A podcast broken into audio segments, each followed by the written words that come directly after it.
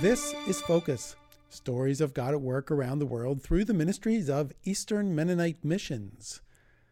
A few months ago, Bethany Tobin, who serves with both EMM and Virginia Mennonite Missions in Thailand, had a particularly tough week of poor sleep. After several tiring nights, a man in the village called for Bethany to come and help calm his wife, who had become very emotional to a point of almost becoming violent. Now, it was already 8:30 p.m. Fearing her tendency toward insomnia, Bethany had answered the phone with hesitation. As Bethany reluctantly began trying to talk through the difficult situation, a local church leader told her to stop talking and just pray. Bethany continued talking, and Mai Ta, the local church leader, just began praying out loud. As Mai Ta called upon Jesus' mercy on this situation, Bethany paused and got the point.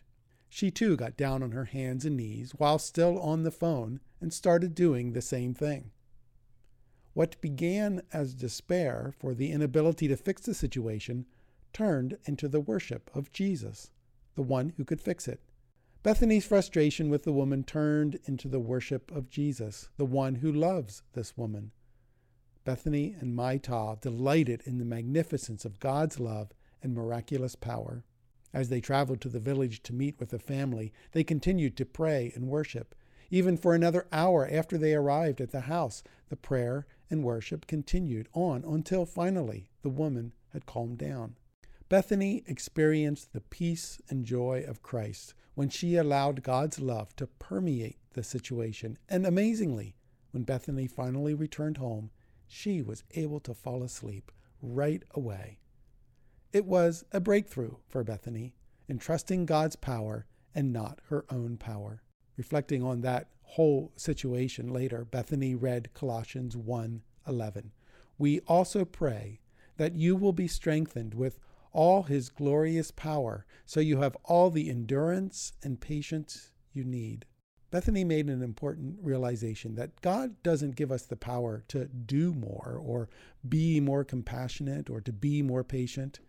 He gives us more power to persevere and endure. Bethany shared that it's clear that we need God's power to endure. She is thankful that God is more than ready to heal those battered bruises and strengthen them to keep going. Well, perhaps you've heard about EMM's vision to relocate the central offices from Salunga to Lancaster City here in Pennsylvania.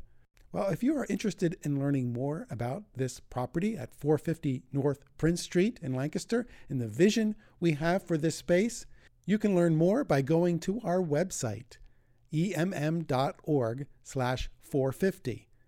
That's the numerals 450, emm.org slash 450.